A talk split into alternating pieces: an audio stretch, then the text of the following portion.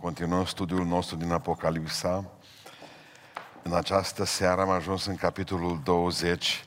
Pentru cei care nu v-au plăcut uh, Apocalipsa, nu mai aveți mult. Iar pentru cei care v-au plăcut, vreau să vă spun că cei mai frumos de aici încolo urmează. Am să citesc câteva versete, primele 10 versete din capitolul 20. Apoi am văzut pogorându-se din cer un înger care ținea în mână cheia dâncului și un lanț mare. El a pus mâna pe balaur, pe șarpele cel vechi, care e diavolul și satana, și l-a legat pentru o mie de ani. L-a aruncat în adânc, l-a închis acolo și a pecetluit intrarea deasupra lui ca să nu mai înșele neamurile până se vor împlini cei o mie de ani. După aceea trebuie să fie dezlegat pentru puțină vreme. Și am văzut niște scaune de domnie și celor ce a șezut pe ele li s-a dat judecata. Și am văzut sufletele celor ce li se tăiase capul din pricina mărturiei lui Isus și din pricina cuvântului lui Dumnezeu și a celor ce nu se închinaseră fiare și icoane ei și nu primiseră semnul pe frunte și pe mână. Ei au înviat și au împărățit cu Hristos o mie de ani. Celorlalți morți n-au, ceilalți morți n-au înviat până nu s-a sfârșit cei o mie de ani. Aceasta este întâia înviere. Fericiți și sfinți sunt cei ce au parte de întâia înviere. Asupra lor a doua moarte nu are nicio putere, ci vor fi preoți al lui Dumnezeu și al lui Hristos și vor împărți cu el o mie de ani. Când se vor împlini cei o mie de ani, satana va fi dezlegat și va ieși din temnița lui ca să înșele neamurile care sunt în cele patru colțuri ale pământului, pe Gog și pe Magog, ca să-i adune pentru război. Numărul lor va fi ca nisipul mării. Ei s-au suit pe fața pământului și au înconjurat tabăra sfinților și cetatea prea iubită, dar din cer s-a pogorât un foc care i-a mistuit. Și diavolul care înșela a fost aruncat în iazul de foc și de pucioasă, unde este fiara și prorocul mincinos și vor fi munciți zi și noapte în vecii vecilor. Amin. Dragilor, în această seară mi-am intitulat predica aceasta, studiul nostru biblic, Mileniul, pentru că vrem să vorbim despre mia aceasta de ani care spune cuvântul lui Dumnezeu că va urma. Să știți că mileniul acesta este o, un termen foarte controversat, deci uh, Vreau să pricepeți că taberele nici acum nu și-au limpezit încă toate și și-au uh, epuizat toate armele pe care le au cele două tabere, mari, sigur. Și, uh, de exemplu, eu am dubile mele că ceea ce uh, spun acum cu privire la mileniu ar putea să fie totul 100% adevărat. De aia spuneam la emisiunea de Avalma, cine vine și spune că a reușit să stăpânească Apocalipsa, și să spună că ceea ce crede el e adevărat, eu cred că omul acela nu e decât un mândru. Un om mândru, pentru că nu s-au limpezit problemele acestea nici cu privire la mileniu. Vorbim despre mileniul acesta ca o perioadă de o mie de ani, numai că totul pornește de la o mie de ani. De aceasta biblică că o mie de ani pentru Dumnezeu, o mie de ani sunt ca o zi și o zi sunt ca o mie de ani. O zi este ca o mie de ani. Uh, istoria lumii, a omului în general, este considerată că Lugărul User a fost cel care a fost primul dintre uh, oamenii care au spus că istoria lumii este o istorie de 6.000 de ani, încercând și a făcut o Biblie cronologică. Americanii au o chronological Bible. Așa se numește. Versetele sunt așezate nu în ordinea în care le avem noi, ci în ordinea timpului. E o Biblie foarte interesantă. Eu am acasă și el stabilește că ceea ce zice Biblia ar fi exact cum că omul are șase mii de ani. Deci vorbim de la Adam. Că înainte ori exista dinozauri și cărbuni și alta, asta altă treabă. Dar nu vorbește de om așa cum îl înțelegem noi. Băiat bun sau rău, care umblă pe picioarele lui și cam asta face. Și atunci ce au zis? Și ideea chiliaștilor, că așa se spune, Tertulian, de exemplu, Irineu, uh, Policarp, au fost chiliaști tot de la acea mie de ani în limba latină. Eu au zis așa, că de la Adam și până la uh, Avram au fost 2000 de ani, deci două zile. Da? După aceea, de la Avram până la Isus au fost 2000 de ani, încă două zile, patru.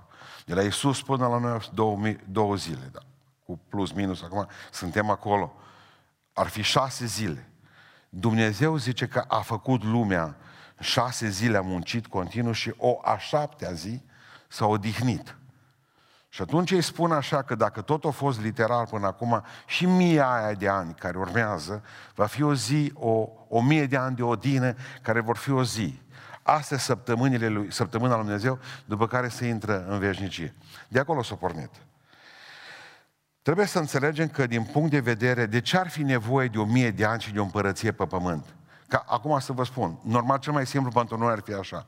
Hristos vine la sfârșitul timpului, distruge tot, prăpădește pământul ăsta, îi dă foc sau facă ce vrea cu el, nu-i mai interesează și noi plecăm în cer. Ăia buni să duc în cer, ăia răi să duc în iad. Asta ar fi cea mai simplă lucrare. Deci musulmanii cam așa ceva pe, pe, prevăd lucrurile acestea, da? într-un fel. La ei mai, teologia lor e mult mai simplă decât a noastră.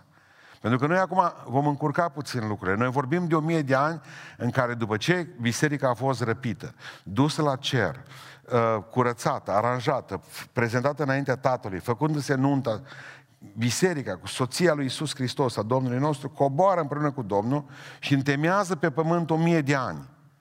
De ce ar mai fi nevoie? Leagă pe satana, așa spune Biblia, și de ce ar mai fi nevoie de mie asta de ani? Din ce cauză? Pentru că Până la urmă, uitați, oamenii se vor răzvrăti după mie de ani. Iară trebuie satana bufnit, lovit, băgat în foc, încurcăm lucrurile. Și mie aceasta de ani pe pământ îi încurcă cumva, încurcă lucrurile și mai tare. M-am gândit totuși că ar fi o reparație pentru ucenici. Nu, haideți să vedem în primul rând că ar fi o reparație pentru Isus, că e mai important decât ucenici. Mereu zice, învie împărăția ta care? Cerul? Până la urmă, bătăliile s-au pierdut și s-au câștigat pe pământul acesta. Într-un fel sau într-altul, pământul acesta trebuie, pe pământul acesta trebuie să se instaureze împărăția lui Dumnezeu într-un fel. Și dacă e numai pentru o mie de ani. Vie împărăția ta, deci, adică din punct de vedere al fiului, a promis că, tatăl, vă rog să-mi iertați, a promis că îi va da fiul împărăție.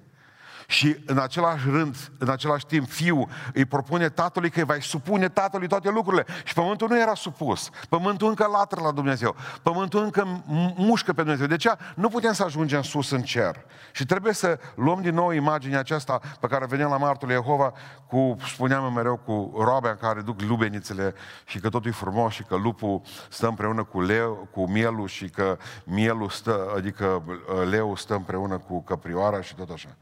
Și copiii să joacă cu toată lumea, așa cum scrie în Isaia în capitolul 11, că se vor juca în mână cu viperele și viperele nu îi vor mușca. Vor băga mâna și să vadă ce vipere mai sunt pe acolo.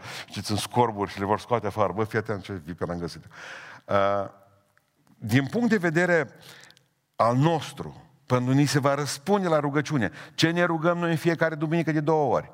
Și alții se roagă în fiecare zi acasă. Vie împărăția ta. Care?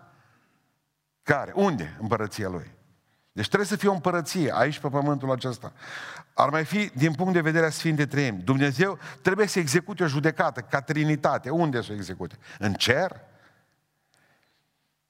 Pentru că va trebui ca să ne gândim la un moment dat că e o problemă cu mileniul acesta dacă îl așezăm aici pe pământ, da? După Iisus Hristos vine și va trebui să vedem care vor fi uh, care și există încă o poziție. Există oameni care susțin că există mileniu, se numesc premileniștii, da?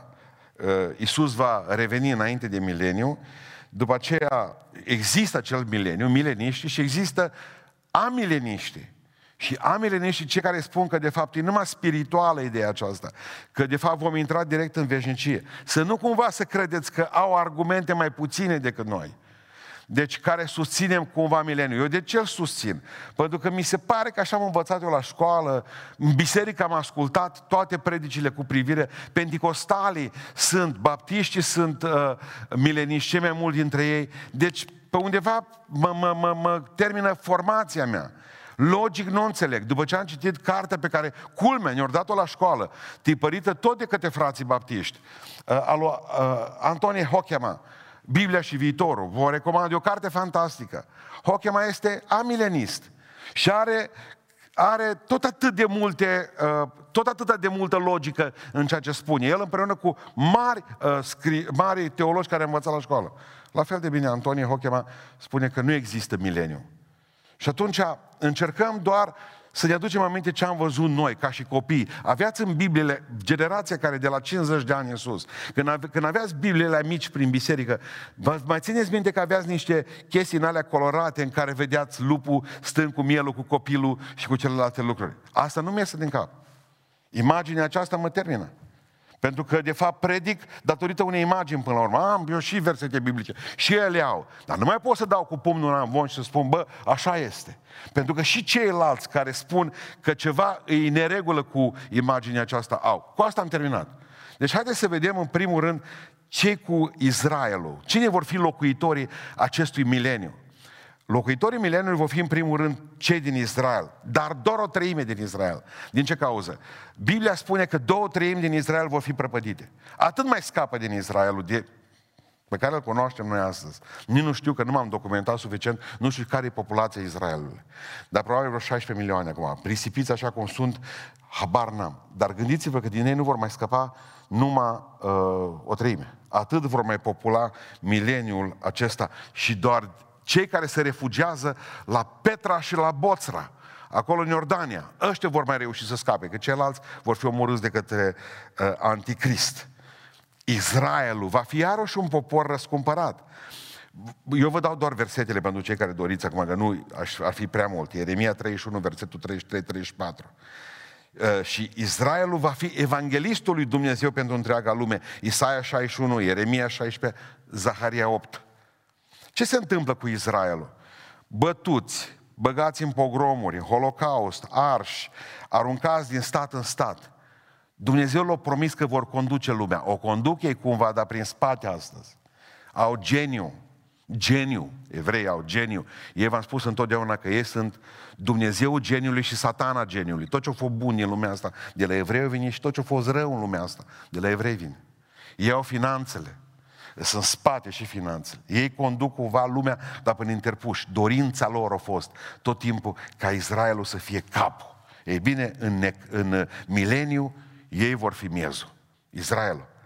Ar mai fi ideea că neamurile vor popula și ele mileniu, dar care neamuri vor popula mileniu? Că am înțeles că neamurile vor muri la Armagedon. Nu toți. Pentru că spune cuvântul lui Dumnezeu că cei care au ajutat pe Israel în necazul cel mare, vor fi puși deoparte pentru Dumnezeu. Și ei vor popula mileniul, acei care în necaz, zice, zice Iisus Hristos, când am fost în temniță, ați fost pe la mine, când mi-a fost rău, când am fost urmărit, când m-ați ajutat, m-ați scăpat. Și când ați făcut aceste lucruri ce Iisus Hristos, mie mi le-ați făcut. Deci aceștia vor popula mileniu. Să nu uităm că vor fi o grămadă de oameni care nu vor accepta semnul fiarei, nici pe frunte, nici pe mână. Adică ideea este că uh, în, în, în, în mileniu vor intra oameni care, într-un fel sau altul, au avut de-a face cu Israelul. Asta nu înseamnă că toți oamenii din mileniu vor fi băieți buni. Dar în momentul acela, că eu ce n-am știut până, știți când? Până în urmă cu două ceasuri. Am luat înapoi Bibliile toate. Eu am crezut că în mileniu, așa am știut eu de la școală, că mileniu nu se moare. Mă, adică moarte. Nu, nu scrie Biblia că nu se moare. Dar scrie în Isaia, am citit astăzi, că cel mai mic, și scriitorii uh, în, în profeții mici, că oamenii în mileniu vor trăi cel mai puțin 100 de, de ani. Zice că cine va muri pe la 100 de ani va fi considerat Uh, blăstămat sau cine știe ce. Dacă Dumnezeu, prin Iisus Hristos, știți ce va face mileniul? Zice că va cârmui neamurile cu un toiac de fier, adică va fi disciplină în mileniu. Și această disciplină până la urmă îi va face pe oameni ca într-un fel sau într-altul să se teamă de Dumnezeu. Pe fondul acestei uh, uh, uh, idei, Israelul va fi evanghelistul uh, mileniului. Ierusalimul va fi capitala, dar un Ierusalim schimbat topografic. Pentru cei care țineți minte ce a spus Dumnezeu lui Israel, te voi face, lui Avram, te voi face un neam mare. Și a zis, care îmi dai pământul să fie al meu? Și acum ascultați pământul pe care Dumnezeu l-a dat lui Avram, pe care ei nu l-au avut niciodată. Și pe care va trebui să-l aibă. Dacă nu l-au avut până acum, o să-l aibă mileniu. Deci Israelul va face parte, Irakul, Dumnezeu le-a dat Irakul, Israelului. Tu cei care știți unde e petrolul, cam prin zonă. Libanul este tot a Israelului. Siria este tot a Israelului. Pământuri pe care nu le-au avut niciodată, dar Dumnezeu a spus lui Avram, ți le dau ție. Le vor avea. Israelul va avea capitala, adică lumea aceasta, mileniul va avea capitala principală tot în Ierusalim, dar într-un, într-un în Israel schimbat topografic, numai Israelul de astăzi. Iar forma de guvernare va fi teocrație. Dumnezeu va conduce oamenii prin împărați. Pentru că El este Hristos, este Domnul domnilor și împăratul împăraților. Coregent cu Isus Hristos nu-i biserica. Am auzit o predică a cuiva zilele acestea cum că uh, biserica va fi coregentă cu Isus. Nu se poate. Din cauza că biserica și Isus vor fi una. Nu poate să fie biserica o altă entitate în clipul ace- în, în, în perioada aceea. Coregent cu biserica și cu Domnul nostru Isus Hristos va fi David. Asta spune Biblia în Isaia 55, versetul 3 și versetul 4. O să vă spun imediat cum ajunge David în decor în mileniu. Da? După aceea Ieremia 30, Ezechiel 34. Fiecare popor va avea împăratul lui. Împăratul lui sau președintele, Doamne, nu lăsă. Deci, Ezechiel 45, asta ar fi. Apoi spune că vor fi cei 12 apostoli. O să vedem cum ajung și apostolii în mileniu imediat. Vor fi judecători ca pe vremuri, spune Zaharia în capitolul 3. Foarte multă organizare. Va trebui să ne placă organizarea, că dacă nu ne place și pe pământul ăsta, atunci nu o să, nu o să le placă nici în mileniu și nu o să ne placă nici partea asta din Biblie care vorbește despre atâta organizare. Bun. Cum se vor închina oamenii în mileniu? Conform Ezechiel 40 până la 46, va avea loc în templu, închinarea va avea loc în templu reconstruit. Este foarte interesant că scopul guvernării divine, scopul centrului guvernării divine va fi în templu reconstruit. M-am gândit de ce? Nu, de ce, de exemplu, să mai, mai oamenii să mai aducă jertfe acolo? Pentru că chiar se vor aduce jertfe, asta spune Biblia. Va trebui să fie reinstaurată sfințenia pe pământ și va trebui să se sfârșească cina Domnului. Într-un fel sau în altul, amintirea morții Domnului Iisus Hristos, biserica fiind una cu Hristos, atunci, așa, amintirea a ceea ce a făcut Hristos pentru lumea aceasta va cădea pe seama Israelului. Și Israelul va spune când vor duce jertfe înapoi de miei, vor zice, Iisus a fost mielul. Să nu uitați asta niciodată. Da? Cam asta ar va fi. Apoi, sfârșitul blestemului edenic adus pe pământ. Templul se va vedea de, de departe, pentru că va fi pe cel mai înalt munte. Aici, la preoți, nu știu din ce cauză, n-am băgat de seamă, dar o să vă spun că în aflu nu mai slujesc preoții din preoția lui Aron, ci din, vor fi preoți din seminția lui Tzadok. Iar mare preot va fi David. Deci David va fi și domnitor, coregent și mare preot. Deci rolul jertfelor de acolo nu va mai fi pentru mântuire, ci memorial. Un rol memorial. Jertfele vor fi înlocuitoare ale cinei Domnului. În perioada aceea, oamenii vor muri. În continuare vor muri, dar vor trăi mult. Nu vor mai fi boli, zice Biblia. Nu vor mai exista spitale. Oamenii vor avea, pământul își va da roadele. Oamenii nu vor trebui să lucreze decât ușor, că va despărea blestemul. Adică cum ai scăpat sămânța din buzunar, te trezești cu pepenele crescut mare. Eu știu că pare utopic acum ce zic eu. Dar asta scrie Biblia. Nu o să mai umble Paul, de exemplu, tractorul fugind un cap altului abeiușului să vadă cu arată cu celelalte lucruri. Nu va mai fi buruiană, nimeni nu va mai umbla cu, să dea cu insecticide, cu tot felul de prostii pe pământul acesta. Nu, se va, nu vor mai fi bufete, nu se vor mai bate cu sticlele în cap, nu vor mai fi avorturi. Oamenii vor vorbi frumos unii cu alții. Va fi o binecuvântare, să trăiești cel mai puțin 100 de ani. Te vei plictisi și să trăiești mileniu. Deci va fi pământul din nou, nu va mai fi poluat. Nu va mai fi încălzire globală. Gândiți-vă la asta. Va fi o grămadă, va fi, va fi frumos. Deci eu nu spun să vă placă vouă treaba asta, că voi nu ar, ar trebui să fiți treabă cu mileniu acum. Să nu vă îndrăgostiți așa de mileniu încât să fiți de aparat, să vedeți cum e cu David. Nu, voi sunteți Biserica lui Isus Hristos. Dar haideți acum să trecem la filmul întâmplării. V-am prezentat mileniu, așa mare. Da? Haideți să, să ne ducem înapoi la versetele întâi. Asta a fost introducerea de predică, mai urmează încă o oră și gata. Uh, repede. Apoi am văzut pogorându-se din cer un înger care ținea în mână cheia dâncului și un lanț mare. Poate fi sau nu poate fi Hristos, îngerul ăsta. Deci asta va fi după bătălia de la Armagedon. Vă rog să înțelegeți ideea asta. Va fi după sfârșit. Suntem deja după... E gata necazul cel mare. Fiara și prorocul mincinos deja în iazul cu foc. Și din toată apare un înger cu un lanț în mână, lung, mare, mare lanț, care ține cheia adâncului, a șeolului în mâna lui, a locuinței morților în mâna lui. Dumneavoastră știți că v-am spus întotdeauna că locuința morților, șeolul sau abadonul, sunt ghena, mai zice în altă parte, un preiad. Așa cum există sânul lui Avram, un prerai, o antecameră, o antecameră a raiului. Așa există o antecameră a iadului. Și din toată apare îngerul cu lanțul în mână. N-am prea vrut să cred că ar fi Isus, că am zis, mă, acum îl prezentăm ca mire. Le ia mireasa, are mireasa lui. Și un verset mai încolo, din toată gata cu mirele, gata cu soția, gata cu regele regilor, apare un înger.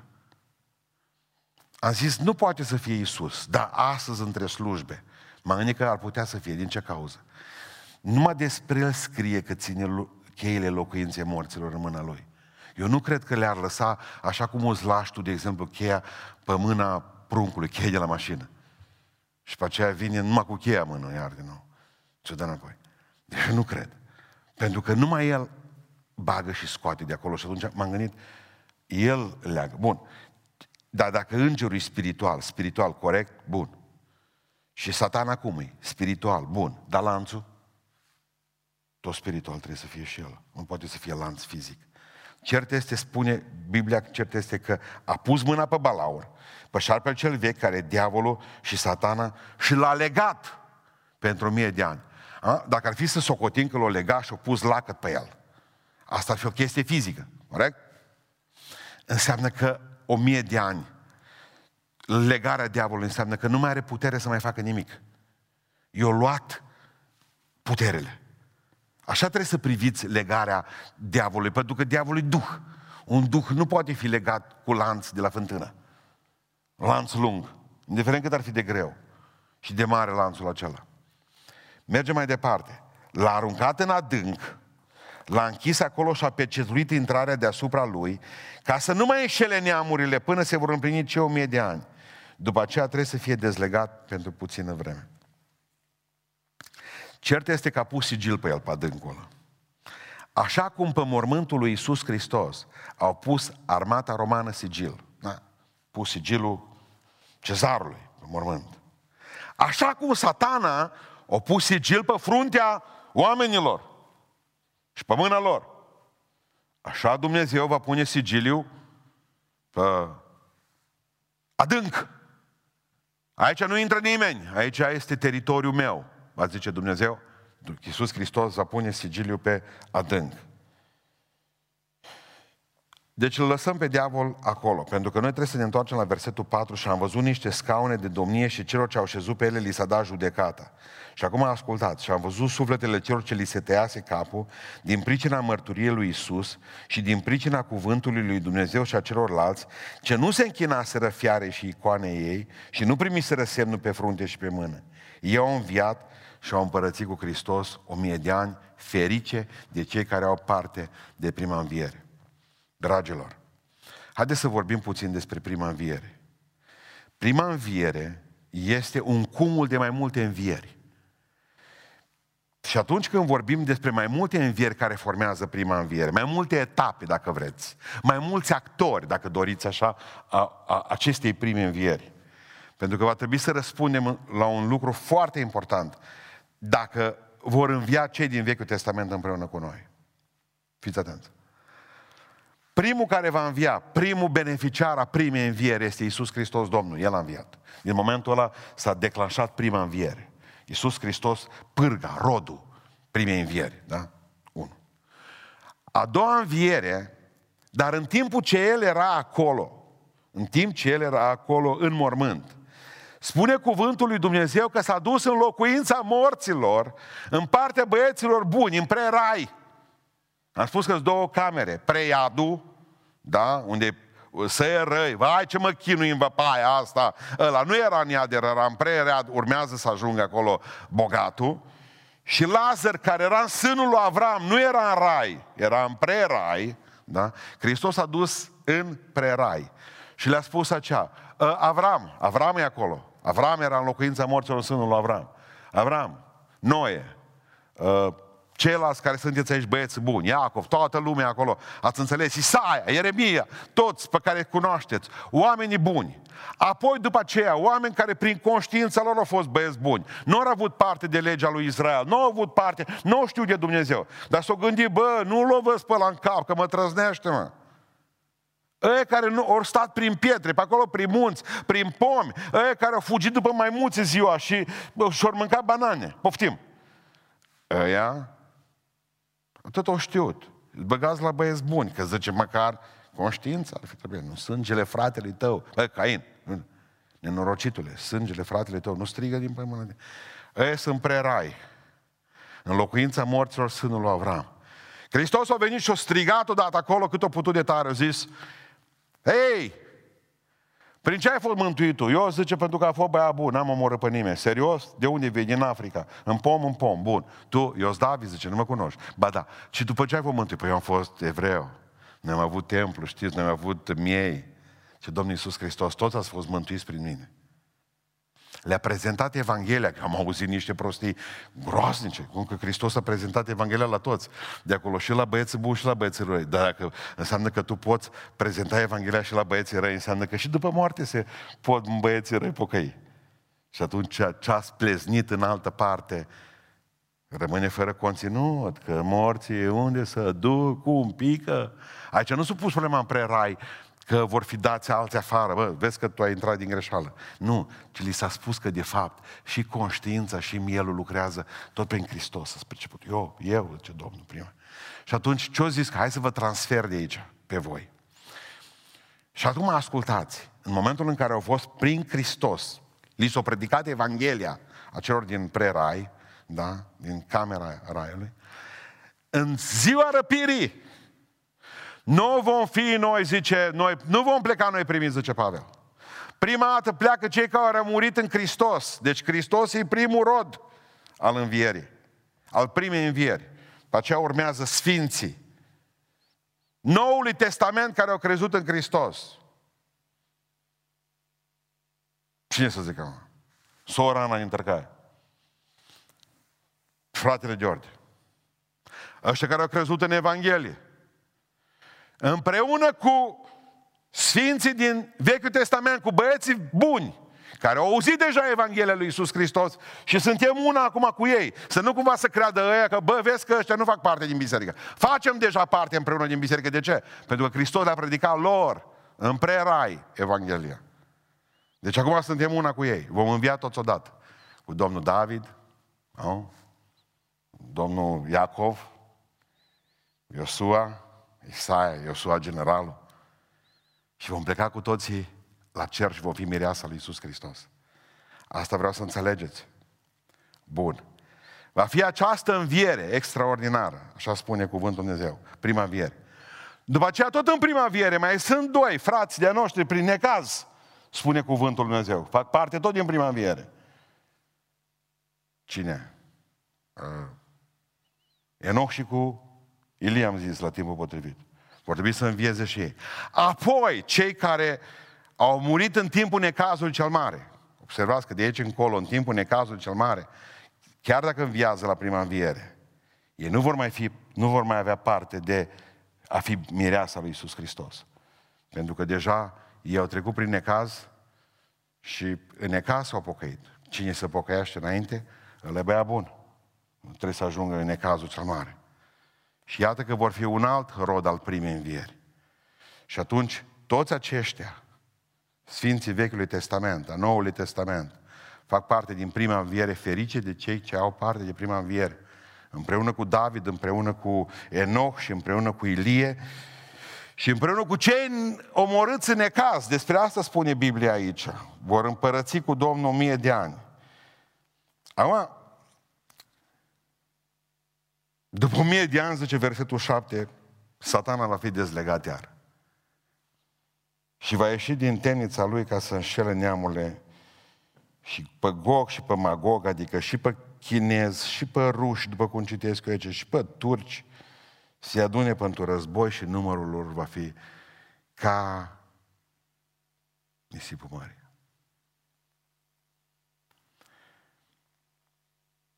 De ce satana e dezlegat? De ce e totuși legat? Hai să gândim așa, logic. De ce l-a legat Dumnezeu o mie de ani? Știa că se face băiat bun? Da sau nu? Nu. Știți de ce l-a legat? Și poate că nu vă convine ce vă spun. Dar n-aveți decât pentru că e biblic. Că oamenii sunt răi și fără drac. Dumnezeu vrea să demonstreze că cu, cu satana legat o mie de ani, oamenii pe care Dumnezeu îi conduce cu un toiac de fier și l-au pe David ca mare preot și ca și conducător. Uitați un lucru care pe mine mă, mă, mă macină. În toată perioada aceasta de o mie de ani, se reciclează lupul. Nu mai mănâncă mielul. Stă lângă miel. Pune capul, zice mielul. Pot să mă pun și eu capul? Și zice, stai că vine și tata. Și toată lumea lupi cum ne împreună. Lei cu girafele. Stau liniștiți, toată lumea. Mă zice, vezi că am un purici. Ce... A, nici puri nu vor mai fi. Asta 100%. Este șerpi. Se reciclează. Nu mai mușcă. Nu mai mușcă. Șarpele cu Nu mai mușcă pruncii. Rechinii să fac băieți buni. Dar omul nu. Suntem mai răi ca lei. Suntem mai răi ca lupii. Suntem mai răi ca șerpii. Suntem mai răi ca rechinii. O mie de ani, toată, toată natura se reciclează, se regenerează. Numai omul nu. O mie de ani stă răutatea în el ascunsă. Dar nu are conducător. Și vrea să spună Dumnezeu, nu mai puneți vina pe satana. Că deja voi aveți rău în voi. Și numai Dumnezeu îl poate scoate prin nașterea din nou. Prin noirea spirituală a omului. Ați înțeles acum ideea celor o mie de ani? Toată ziua pune vina pe diavol. Nu contează că leg, ce Domnul. Fac o lume din asta în care și martul lui Jehova rămân cu gura căscată. Vă fac o lume perfectă. Și o să vedeți că la sfârșitul lumii perfecte, de o mie de ani, cu mâncare bună, să trăiești o sută de ani, să nu știi ce e boala, să nu mai știi ce e chimioterapie, să-ți mai pice părul de pe cap. Să te revolți din nou împotriva lui Dumnezeu. Asta înseamnă să fii mafiot, mă. Asta înseamnă să fii om. Mai rău decât rechinii, mai rău decât lupii, mai rău decât lei, mai rău decât hienele. Ce face Dumnezeu aici? În versetul 9, s-au suit pe fața pământului și au înconjurat tabăra sfinților. Și cetatea prea iubită. Dar din cer s-a pogorât un foc și o mistuit. Iar din nou niciun război. Și Dumnezeu dau cu flăcări pe voi și eu, în două secunde, eu prăpădit pe toată lumea. Ciudat, după mie de ani. Asta spune Biblia. Când, și spune Biblia că mai departe, și închei cu asta, și diavolul care îi înșela a fost aruncat în iazul de foc și de pucioasă, unde este fiara și prorocul mincinos. Și vor fi munciți zi și noapte în vecii vecilor în foc. Cuvântul de iaz nu e bine tradus, cuvântul e lac. Iazul, nu, nu, nu, lac de foc. În lacul de foc. Când ajunge satana în lacul de foc, Deja fiara și prorocul mincinoasă au o mie de ani experiență acolo. Și atunci ajunge și dă și cu satana, cu lanț, cu tot, în foc. Și atunci se termină cu pământul și cu experiențele lui Dumnezeu de a recicla, de a face omul să înțeleagă cât e de rău. N-aș vrea să vă spun doar atât că, da, asta simt eu că trebuie să vă spun, că mileniul nu are alt scop. Lucru descoperit de mine astăzi, la 3 și 20. N-are alt scop decât ca să ne arate că fără Dumnezeu, dacă nu schimbă Dumnezeu inima, ești zero. Mă, de aia suntem răi, pentru că e suferință în, în, în, în, în mijlocul nostru. Ne-am înrăit. Ne-am înrăit. De aia, pentru că nu avem, pentru că are vecinul mai mult, murim, stăm pe gard, ne uităm la el, cu satisfacție, să vedem cu după cine mai aduce, pe cine mai aduce elicopterul astăzi și mai aduce zmurdu să-l ducă la spital. Bine a făcut că și-au mâncat ca o... Și stăm ne-am răit. Am vrut să vă spun numai că am zice, am pune vina pe lumea asta rea. Din cauza asta că n-avem, că suntem săraci, că suntem români, că suntem uh, sectari sau ortodoxi sau ce vom fi în sfârșit, de aia suntem răi. Pentru că e rău afară. Ce Dumnezeu vrea să vă spun, sunteți răi pentru că alegeți. Vă fac totul, zice Dumnezeu, să fie perfect. Și tot răi rămâneți. Și tot răi rămâneți. Vreau să vă povestesc de om.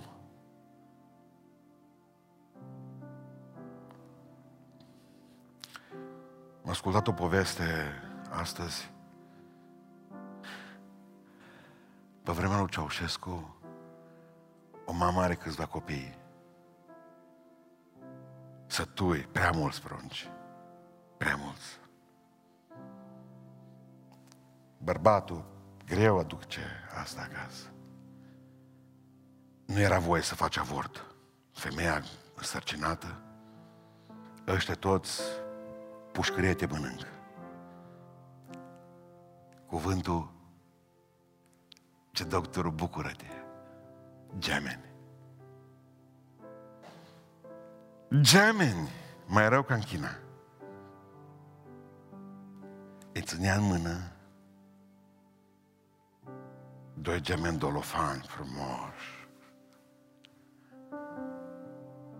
Unul la un sân, unul la celălalt. N-avea voie să, nu avea voie să facă vor cu ei. Când lua unul sân în gură, îl trăgea rapid de acolo. Și tot așa făcea cu ei. Până când i-au omorât pe amândoi. Într-o zi au murit amândoi. De foame. Doar se făcea că ea lăptează. Toată ziua urlau. Cum îi puneau cu... Dar nu. No.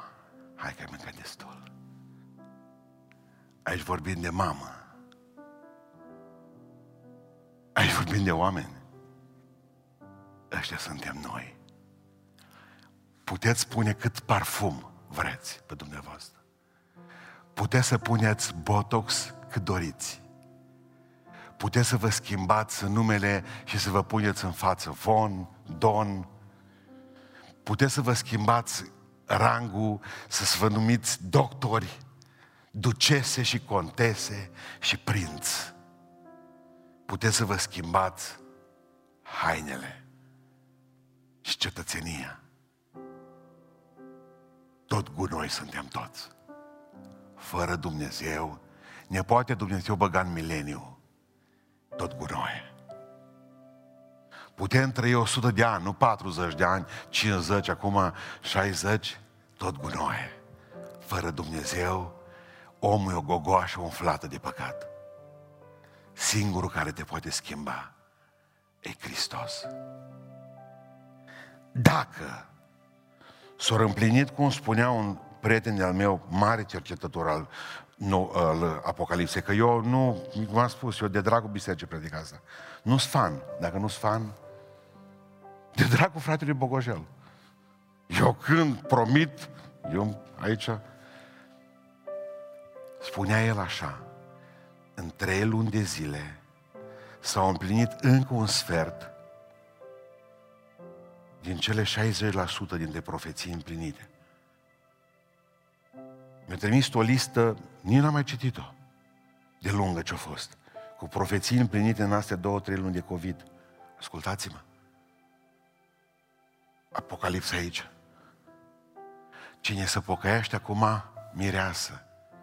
Cine nu, dacă ajută vreun evreu pe necaz și bea bun cumva, dacă refuză prin pădure, stând în peșteră și mâncând liliaci, eu știu ce mănânc el pe acolo, pe scorburile copacilor și reușește să scape de cei șapte ani de zile de necaz și să se ducă în mileniu.